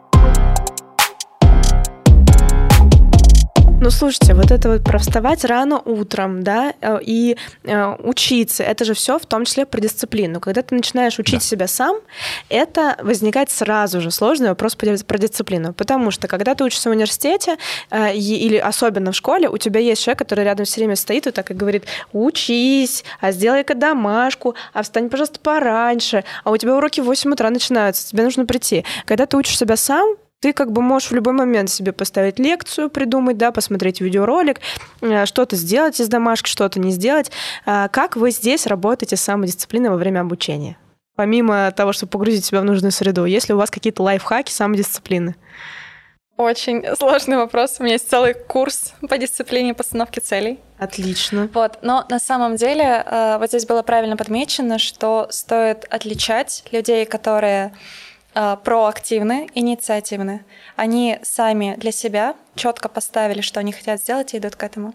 Есть люди, которые адаптируются под то, что им говорят. И, например, если не стоит э, такой большой фигуры учителя, преподавателя, э, даже потом начальника на работе, то такие люди ничего не делают. Вот я как раз отношусь к первому типу. То есть я тот человек, кому... Э, ну, вот раньше я могла себя назвать дисциплинированным человеком, но я бы себя назвала э, заинтересованным человеком. Mm-hmm. То есть я заинтересована в том, чтобы делать свою жизнь лучше. Дисциплина — это просто как э, какое-то продолжение этого. Я заинтересована, чтобы читать книги, чтобы достигать каких-то новых высот, чтобы добиваться тех целей, которые я ставлю. И исходя из этого, потом уже формируется дисциплина, которая для меня это набор привычек. То mm-hmm. есть э, я пускаю дисциплину до какого-то вот такого более приземленного состояния, что это встать э, рано утром, это пройти через все эти утренние рутины, магию утра, медитации, зарядку и так далее. Это э, работать с фокусом на том, что ты делаешь. И позднее все-таки вот э, придерживаться какого-то какой-то стабильности на протяжении каждого дня, каждого года. Угу. А для меня все-таки дисциплина это про это. А как, как это в себе воспитать? То есть постоянство, факт. Очень клевая мысль, что дисциплина это про постоянство но как вот это в себе развить? Как, как ты это делаешь? То есть полтора года ты говоришь, что ты каким-то образом работала, спала по 4 часа, вот эта вся история, что-то же тобой двигало. То есть помимо какой-то ментальной установки, может быть, у тебя есть какие-то лайфхаки. Где тумблер, включающий там? Куда нужно нажать, чтобы вот, каждый день? Закрываете глаза, представляете выключатель, он сейчас внизу. И вы его берете, поднимаете наверх, и хоп, вы дисциплинированный человек. Можете открывать глаза. Ну все. Не работает. Извините, расстрою вас, не работает. Мы это вырежем. Все работает. Я на самом деле теперь очень дисциплинированный ну, человек. очень. Вот на самом деле, когда готовилась к подкасту, мне сказали вот про одну из тем еще призвание. Я вот как раз тот человек, который не верит в призвание, Uh-huh. А, вот, я не верю в призвание, я верю в 10 тысяч часов опыта, накопленным каждый из нас. И вот как раз вот я частично не согласна с тем, что ты до этого сказал uh-huh. про как там этот э, мозг с заданными характеристиками uh-huh. и так далее. Я верю в то, что, конечно, мы на старте имеем какие-то предрасположенности, это я не отрицаю, они все-таки есть. Но при этом, если человек захочет стать кем-то еще, он спокойно это в себе может воспитать. Когда есть какой-то интерес к этому, то есть есть желание, то все остальное уже подстраивается. Дисциплина э, очень многими воспринимается через слово должен, надо и через какую-то борьбу с этим. То есть вот я такой человек, мне нужно себя исправить. Нет, себя не нужно исправлять, себя нужно, как было правильно сказано, узнать, угу. понять, принять и использовать то, что есть, для того, чтобы уже к чему-то идти. Как только ты понимаешь какие-то свои характерные особенности, понимаешь, что ты хочешь в жизни, то есть свои цели, свои желания, то потом не возникает вот этого, что вот мне надо это сделать я живу только из принципа «я хочу это сделать», «я хочу сделать этот проект», «я хочу преподавать», «я хочу очень много работать». Вот ладно, два применимых действия, которые можно сделать для того, чтобы развить дисциплину. Первое, когда я прописываю список задач, я его называю не задачи, и мне нужно это сделать, а прописываю фразу «Сегодня я выбираю сделать». Ставлю двоеточие и потом это перечисляю. Тем самым я за собой оставляю э, отсылку к тому, что я сама выбрала, сама решила, что я иду этим путем, я это делаю. Вот. Mm-hmm. И второе, э, я не рассматриваю работу от слова раб, что мы должны делать, что нам надо делать, а откатываясь на несколько веков назад, когда работа была чем-то вот желанным, священным и так далее.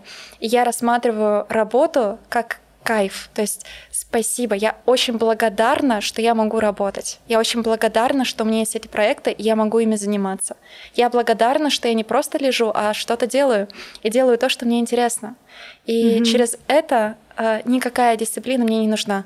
Потому что я с утра буду просто подскакивать на дикой энергии с желанием, что вот я скорее хочу это сделать. Вот так вот. Тумблер все-таки не работает, я понял. Тумблер нет. Но если в это поверить, то это будет работать. Ну, я, кстати, согласен с тобой по поводу того, что любой навык можно сформировать. И вот с Алексеем Рвачевым в разговоре мы тоже про это много говорили, про харизму. Вот. Поэтому тут, я думаю, что вопрос именно в том, чтобы не сравнивать с тем, у кого получается быстрее, а у кого получается медленнее. Просто вот. Да. да. И мне кажется, что сюда прям очень подходит слово тоже из прошлого подкаста про калибровку. То есть ты не хочешь себя сломать, сказать, вот я плохой, мне надо стать хорошим. А ты себя калибруешь по ходу. То есть ты понимаешь, я могу и в 12 вставать, и в целом это нормально живется. Но если я хочу хочу чуть больше успеть. Вот с этим человеком еще встретиться, он встречается со мной утром, я тебя чуть калибрую. То есть вот здесь у меня чуть подкручиваю вот этот э, моментик. Да, сначала будет чуть сложновато, но я тоже к этому могу привыкнуть. И мне кажется, вот калибровка очень приятная, подходящая для этого слова. И вообще сила слов здесь работает. Вот эта фраза, то, что это не моя задача, я выбираю это делать, это же тоже магия слов, мы немножко обманываем свой мозг. Я не знаю, работает ли это правда со мной или нет, может быть, я это как раз протестирую в ближайшие несколько дней. Но э, иногда я считаю, что нормально. Э, раньше я ругал себя за прокрастинацию честно. Я такая, типа, э, то есть я должна была сейчас сделать вот это, какую-то сложную задачу, а вместо сложной задачи я делаю другую задачу, которая мне чуть больше нравится. И которая я... чуть больше понятна, возможно. Да, и я вроде бы сейчас. Э, продолжаю работать. То есть я, это не лень, я не сижу и не туплю в одну точку. Я вроде делаю, но я не делаю то, что я должна была делать. И раньше я ругала себя за прокрастинацию, сейчас я понимаю, это тоже часть, э, ну, часть моей жизни. Я вот такая, это моя базовая характеристика. Мне иногда надо отключить мозг, заняться чем-то другим, или я, например, поняла, к 25 годам, что мне необходимо раз в неделю делать day off. Я прям говорила про него, про него на еще самом первом подкасте, что мне нужен день, когда я ничего не делаю по своим проектам. Вот вообще. Это не характеризует меня как человека, который э, плохо относится к своим проектам, или как человека, который не любит свое дело. Да я обожаю его делать. Я обожаю людей, с которыми я работаю. Но один день мне надо вообще отключиться и думать о том, а, какой мне новый ковер купить в квартиру, а, что мне надо посуду помыть. Ну, то есть мне нужно вообще себя выключить, а, себя одну, и включить себя другую. Это мне позволяет выдыхать и возвращаться более энергичной. А вы прокрастинируете? Я знаешь, о чем подумал? Я, конечно же, прокрастинирую, я все это делаю. То есть моя Прямо карма... сейчас? Моя... Нет, нет, моя, карма нечиста, э, это точно. Э, я подумал о том, что вот мы же говорим про обучение сегодня у нас выпуск, uh-huh. и как учиться, и про прокрастинацию. Очень верно ты подметила вопрос, Юль. Я подумал, что а, излишнее обучение может быть прокрастинацией. Я вот об этом подумал. А когда ты убегаешь что от это действия на самом деле в обучении? Часто бывает такое, я вот сейчас просто прокручиваю в голове, что э, обучение может быть еще одной формой прокрастинации. Вот мне нужно пойти что-то намного-намного лучше научиться делать перед тем, как реально это сделать. Окей, mm-hmm. я там про- прочитаю еще книгу, послушаю еще один подкаст, я еще схожу на один курс, и уже только потом пойду и что-то сделаю. Это может Привет, быть такая, синдром да, самозванца. Да, может, да. может быть такая история. Вот в этом плане плане меня, кстати, стороной обошло. Как-то вот, наверное, среда, в которой мы там развивались, учились, создавали проекты, она такая, она не очень сильно с тобой церемонится. Она такая берет тебя, теперь ты наставник, теперь ты реализуешь такой-то проект, а вот теперь у вас э, модуль, как, как называется, бизнес-пилот вот у тебя есть там три месяца или два с половиной месяца, чтобы заработать деньги. Давай, Вася, иди гуляй, потом почитаешь свои книжки про бизнес-модели, 55 штук и так далее. Вот в этом плане, мне кажется, тоже можно такое сделать э, заботливое напоминание, что называется. В какой-то момент нужно понимать, что вот здесь э, у меня был момент обучения, здесь момент применения, здесь момент действия. Вот то, о чем ты говорила. Э, не просто что-то узнать, а что-то попробовать, и только тогда это в твоей жизни отразится каким-то mm-hmm. образом. Лиза, ты прокрастинируешь? Скажи нам честно. Постоянно. Правда? Да, на самом деле, э, вот я самый ленивый человек, вот я себя называю самым дисциплинированным человеком, при этом я самый ленивый. Но в контексте того, что я не буду делать э, то, что мне не нужно, mm-hmm. или в чем я не вижу смысла. Соответственно, для меня прокрастинация э, обычно либо я не вижу зачем, либо я не знаю как, почему. То есть вот как mm-hmm. раз правильно сказано про то, О, что задача круто. сложная, и особенно когда она сложная и новая. Это все. То есть я вот так сижу, нет, господи, у меня лапки, я не хочу это делать. Mm-hmm. Бывает. Мне кажется, это у всех так. И при этом помогают э, э, самые базовые техники, когда просто можно там вот э, поделить на бифштексы слона. Можно, да, например, да. Э, недавно узнала цель расписать в 10 либо 15 шагах, например, конкретные действия. Э, очень часто вот э, моя самая главная проблема в том, что я знаю, что мне нужно делать, но очень часто это не делаю. При этом это по всем технологиям тайм-менеджмента. У меня таблица в Notion. Вот я очень структурный человек. У меня таблица, где четко прописаны все шаги, прям самые маленькие даже. По всем шагам первое действие, а затем э, время, что на это нужно, ресурсы, например, деньги, другие люди — э, приоритеты. То есть mm-hmm. вообще все прописано по этим задачам, но даже их я не делаю, хотя вроде как все прописано. И тогда я иду и просто разбираюсь э, с внутренним сопротивлением и с мотивацией это делать. У меня всегда на постоянке есть э, психолог, э, коуч, много разных техник и способов, как просто себя внутренне вот преодолеть вот эти прокрастинацию равно сопротивление, лень, какое-то нежелание делать то, что нужно. Класс, это очень крутой сейчас как будто бы такой инструментарий. То есть, когда ты замечаешь, во-первых, заметить за собой прокрастинацию, это уже шаг. Я заметил, что это со мной происходит, а потом задать себе вопрос, что на самом деле происходит. Mm-hmm. То есть, я э, сейчас, я боюсь эту задачу, я не знаю, как ее делать, э, или мне на самом деле ее вообще не надо делать. А у меня еще бывает, я недавно открыла для себя еще один вопрос. А может быть, ее не, не мне надо делать, а кому-то из моей команды ее надо сделать, и тогда она будет реализована.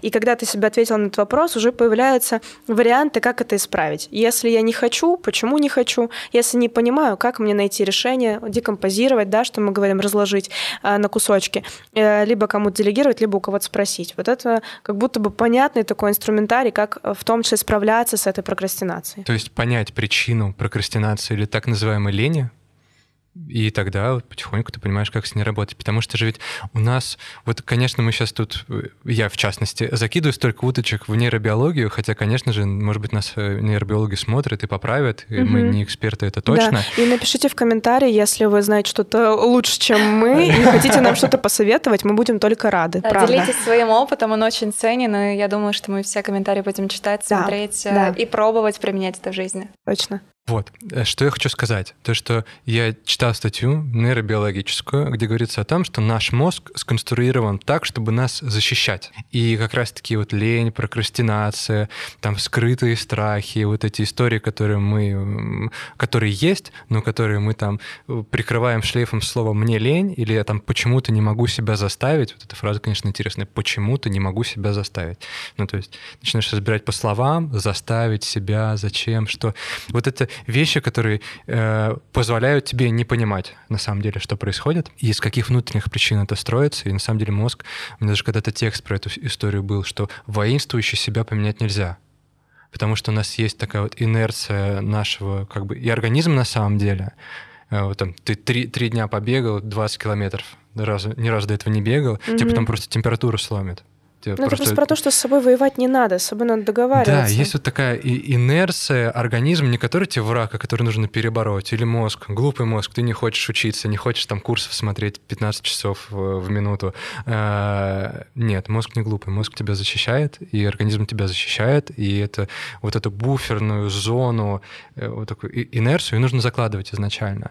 Да, окей, я начинаю новую задачу, я начинаю новый курс, я начинаю там новую какую-то деятельность для себя непривычную, будет будет же ведь этот момент, кто-то называет раскачкой, кто-то разгоном, кто-то что-то чего-то. Но просто нужно и в обучение это закладывать, мне кажется. Да, и вот даже история. можно закладывать не только разгон на старте, а, например, я обожаю ставить э, не только день ничего не делания, а резервный день. Потому что очень часто такая прокрастинация, когда на нас наваливается вот такой огромный список задач, и мы даже не знаем, с чего приступить. Mm-hmm. И вот мне помогает, что я ставлю два резервных часа каждый день, когда что-то пойдет не так, и я не успею задачи выполнить. И пятница — это всегда резервный день, когда я выполняю все, что скопилось за первые четыре дня недели. И тем самым прокрастинация как-то на нет сходит, потому что я все четыре дня для себя так вот сижу, блин, вот я сейчас эту задачку сделаю, и у меня будет плюс один выходной. А, и в пятницу это не надо будет делать. Да, Класс. да. И вот тем самым просто не нужно с собой договариваться для того, чтобы что-то сделать. Наоборот, такая вот внутренний интерес, внутренняя такая вот игра, что вот я хочу сейчас быстрее это сделать, потому что, во-первых, я вечером кайфану, во-вторых, у меня пятница как третий выходной на неделе, там суббота, воскресенье я всегда отдыхаю. Угу. И тем самым получается, что есть желание успеть. Круто. Мне кажется, это тоже один из таких... Ну, это достаточно понятный, э, да, инструмент самодисциплины. Если но... применять. А если применять. Вот этот понятный инструмент себя поощрить за что-то, что-то на самом деле там было тебе сложно сделать. Я искренне всегда, я, я мало этим делюсь с кем-то еще, но я прям делаю себе небольшие подарочки, какие-то неочевидные, когда я сделала задачу или сделала дело, которое мне удалось сложно. Или я провела встречу, которая мне была тяжела, я могу себе что-то купить, что мне давно хотелось, могу э, поваляться лишний час, когда у меня его не было, просто я так, ну, это мой подарок себе вот за это, и как бы это не звучало забавно, для меня это работает. А, и у меня часто, я иногда, у меня по утрам иногда в голове бывают очень смешные диалоги. А, я прям понимаю, что я вроде себя обманываю, но это срабатывает. А, вот буквально вчера, по-моему, так было, когда у меня будильник звонил в 7, я такая, так, мы сейчас встаем в 7, потом у меня с 3 до 4 будет перерыв, я в него посплю. Договорились, все, встаем. Я, конечно же, не согласовано. сплю. Согласовано. Я, конечно же, не сплю потом, но вот этот договорняк утром у меня в голове, он мне иногда помогает. А вот это уже предательство себя.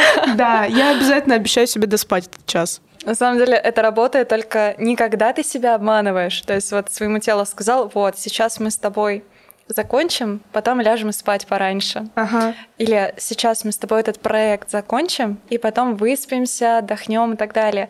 И потом сразу новый проект, и организм не отдыхает. Угу. И тем самым он потом отвечает тем, что вот ты меня обманул. Больше я вот так вот рано не встану. А у тебя не бывает такого, что ты а, освободила себе пятницу, да, ты условно весь всю неделю договаривалась а, с собой, ну да, ты откладывала этот день как резервный, и у тебя там нет задач, и не бывает ли у тебя такого, что ты в пятницу такая, ну вот, у меня есть еще один день, чтобы поработать, и сегодня я тогда сделаю еще что-нибудь. Не бывает такого? Если захочу, да. то сделаю. То есть, mm-hmm. если я захочу какие-то задачи выполнить, то тогда я за них сяду и из такого внутреннего желания я их выполню. Если это будет, э, опять же, что вот мне надо это сделать, что давай-ка я сейчас еще вот это, вот это, вот это сделаю, э, это мне даст какой-то доп. результат. Э, не делаю, если не хочу. Да и вообще, на самом деле, с понедельника по четверг тоже. То есть я работаю Класс. только из внутреннего понимания, зачем я это делаю. Поэтому не бывает того, что вот сейчас мне надо сесть, мне надо это сделать. Раньше было. Сейчас как-то научилась, договорилась с собой, и как раз к этому пришла через то, что я перестала обманывать свое тело. Mm-hmm. И вчера в одном из курсов mm-hmm. я услышала очень классную фразу про то, что вот очень многие из нас не могут принять свое тело, свой организм, потому что ему нужно спать, ему нужно там есть, он может там тело может быть ленивым, еще что-то. А если посмотреть с другой стороны, то тело любит нас, и тело приняло нас, хотя, например, мы допустили тот же самый маленький животик, э, либо что-то еще. И раз тело любит и принимает нас, хотя мы так с ним поступили, то у нас нет выбора, как не принять его тоже. Вот, и тем самым просто принимаешь, что тело может быть несовершенным. Тело может требовать сон, может требовать отдых, когда это не нужно. Тело может э, устроить истерику, заплакать, сказать «у меня лапки», когда висит важный проект или важная презентация. И это в целом нормально. Я сейчас сижу, думаю, насколько же тонкая и такая многогранная материя предметов обучения чему-то. Из каких вещей это все состоит, из каких да, да. большого количества деталей, которые нужно учесть. И на самом деле это все настолько неочевидное. И почему нам об этом в школе не рассказывают? Хочется по столу стукнуть, но чтобы ваши ушки поберечь, не будем стукать. Ну вот. Э, то есть, чтобы ты пришел в школу, тебе сказали, смотри, во-первых, не все так просто. Чтобы что-то выучить, не обязательно прочитать параграф, как мы тебе сказали. На самом деле, ты должен вот это, вот это сделать, в такую-то среду попасть, вот так-то выбрать свои... Вот просто сейчас а, вот так оглядываясь, потому что мы проговорили, мы проговорили что? Первое. Нужно быть сознательным в выборе материалов, которыми ты обучаешься. То есть подходить к этому выбору максимально вот ответственно. У кого ты учишься, как ты учишься. Это первое. Второе. Окружить себя именно теми материалами, которые подходят к тебе подкастами, э, книгами или другими вещами, которыми ты привык потреблять контент. Да, а для того, чтобы понять, чем окружать, у тебя должен быть запрос. Ты должен понять, да. а что мне вообще изначально надо. Я зачем иду учиться чувствовать этот запрос. Заложить, во-первых, тупешку в начале, потому что это новый какой-то предмет. Потом заложить то, что в какой-то момент у тебя может спасть динамика. Тут ты включаешь свою дисциплину, да, и все, все это время сверяясь со своим запросом. При этом продумывая для себя, возможно, какую-то небольшую систему мотивации, для того, чтобы было чуть попроще эту всю историю сделать. Ну вот, работая с прокрастинацией, декомпозицией задач и так далее. Вот. И это все нужно делать э, для того, чтобы проще это все усваивалось. Вот жалко в школе не ставить тебе оценку не только за то, э, что ты выучил, что ты рассказал на уроке, а еще ставили бы вторую оценку о том, как ты это знание да, получил. Как... Вот что ты... Вот, э, Петя, ты сегодня рассказал там, например, про рудименты атовизма на биологии. За это, конечно, тебе пятерка. Но, Петя, что ты для этого сделал? И Петя с красными глазами стоит около этого. Доски говорит, я зубрил наизусть. Да. Мне там, условно, по команде могу рассказать.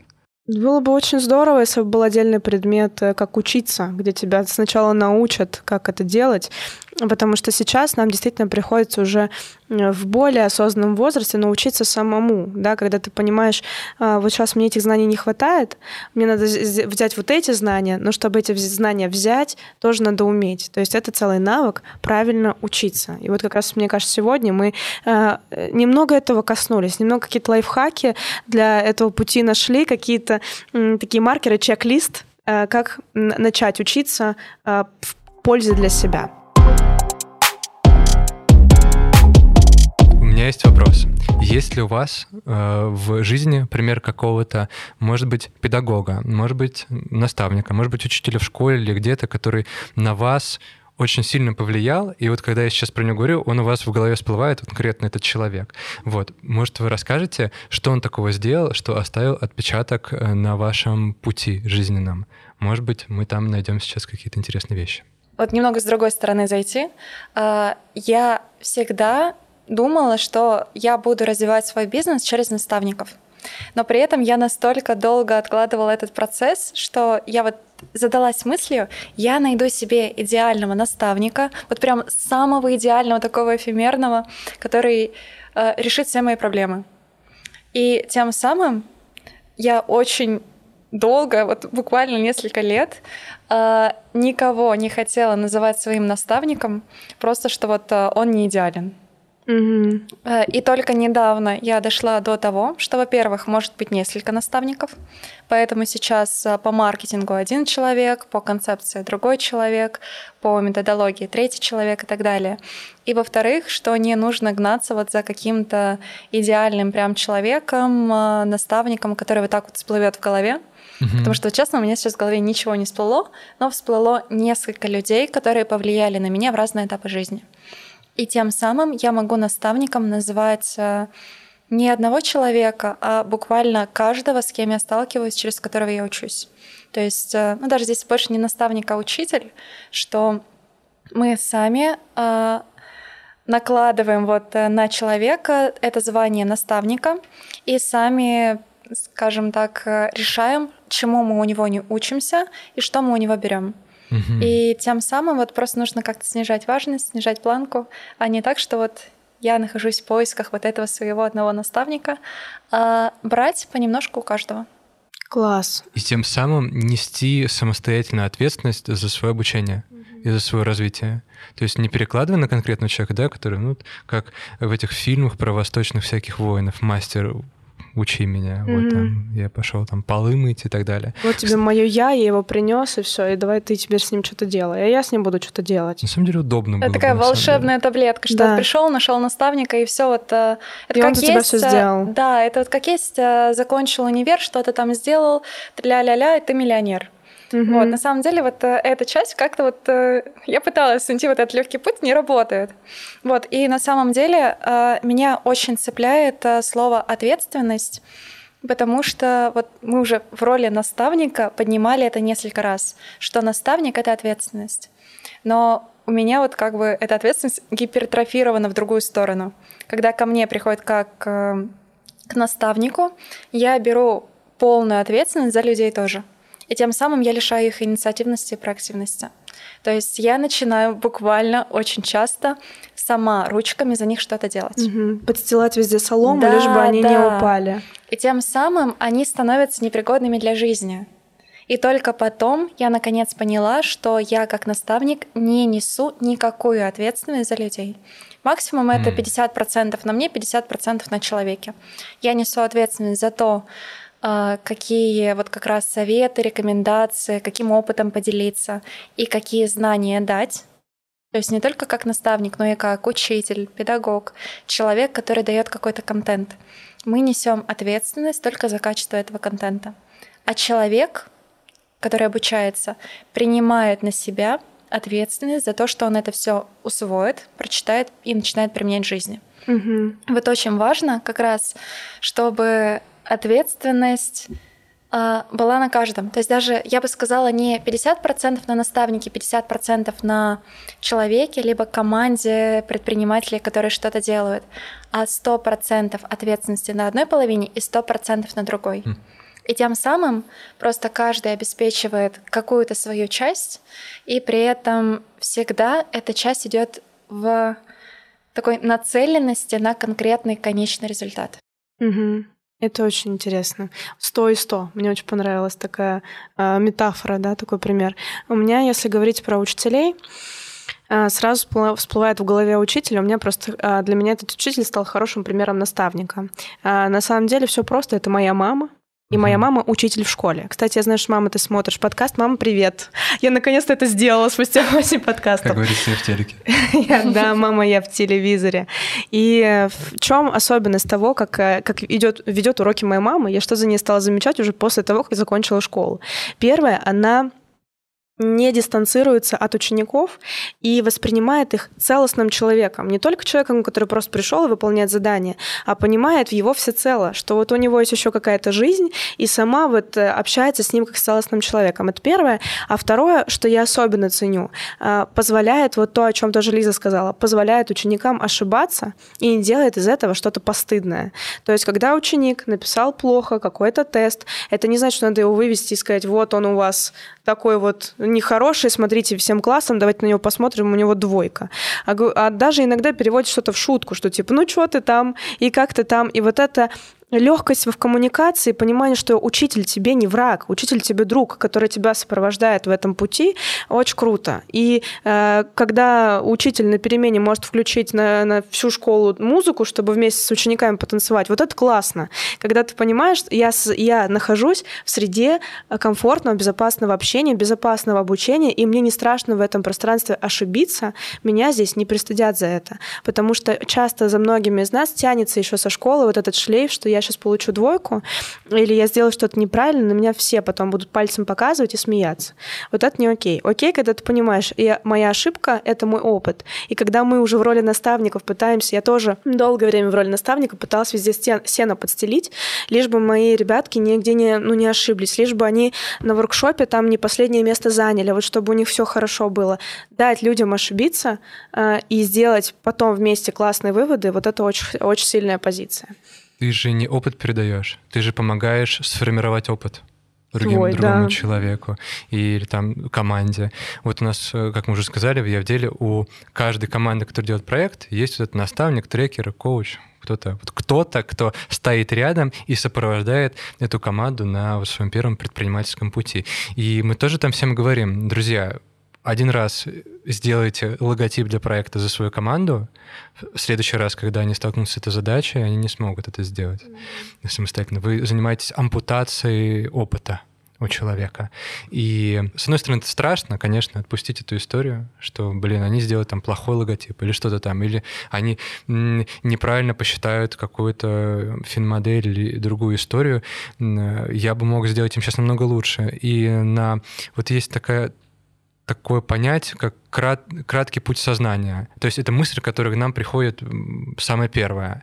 И не всегда вот этот э, кратчайший путь сознания, он наиболее верный. То есть плохая финмодель. Первая мысль переделать или там как-то вот прислать исправленную. Нет, так не работает на самом деле. Важно провести команду и вот человека полностью по всему этому циклу. Я попробовал, я ошибся, возможно, упал, ударился. Твоя задача залечить раны, помочь отрефлексировать, сделать так, чтобы человек в следующий раз не упал.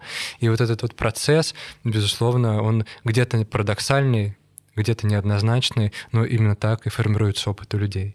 Ты сказал очень интересную мысль про то, как твоя мама э, пытается войти в условно такой единый язык с учениками танцую с ними и так далее, пытаясь вот понять, симпатировать, наверное, с одной точки зрения. Вот я когда, а, вот, когда вопрос этот задавал, у меня а, в голове всплыло три а, преподавателя из школы. Это учитель алгебры Татьяна Борисовна, наша классная руководительница, и учительница французского Анна Алексеевна, и Тамара Георгиевна, учительница литературы.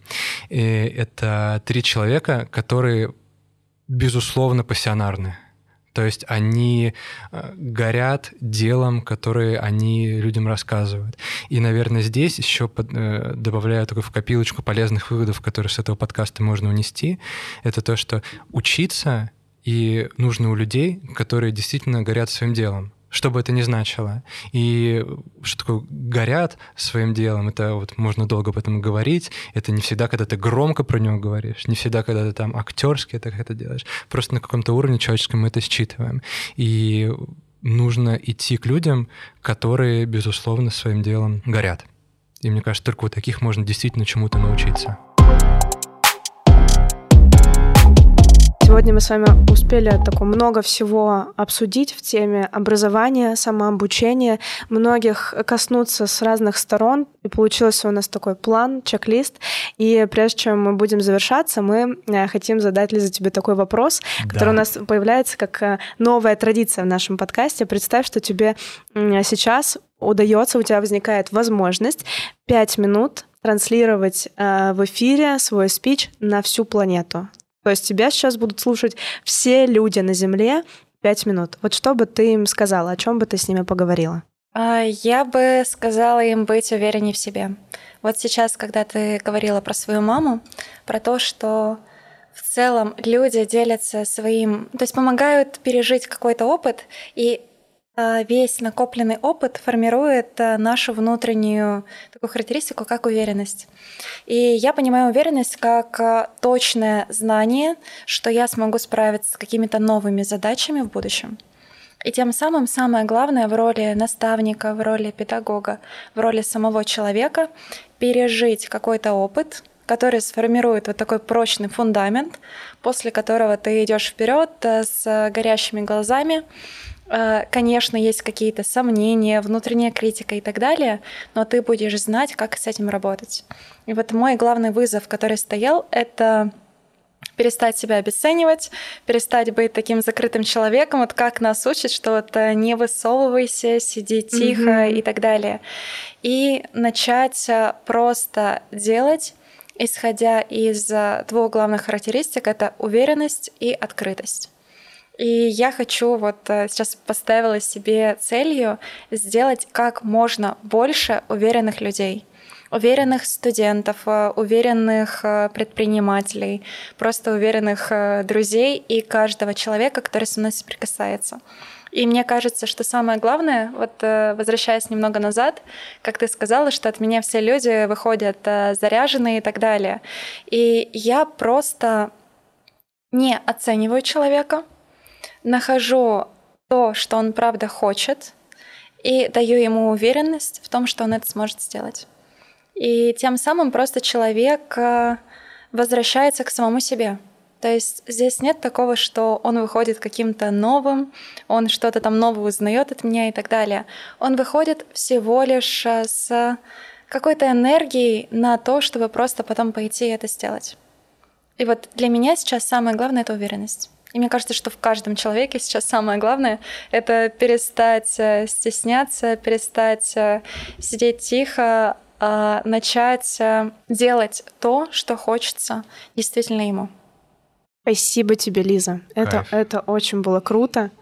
И э, аплодирует за кадром. Да, в целом, спасибо тебе большое, что ты сегодня нашла время побывать с нами. Для меня сейчас этот разговор пролетел, наверное, очень э, легко и быстро. Вот я прям не заметила, как мы это обсудили, наверное, тоже потому, что мне нравится эта тема.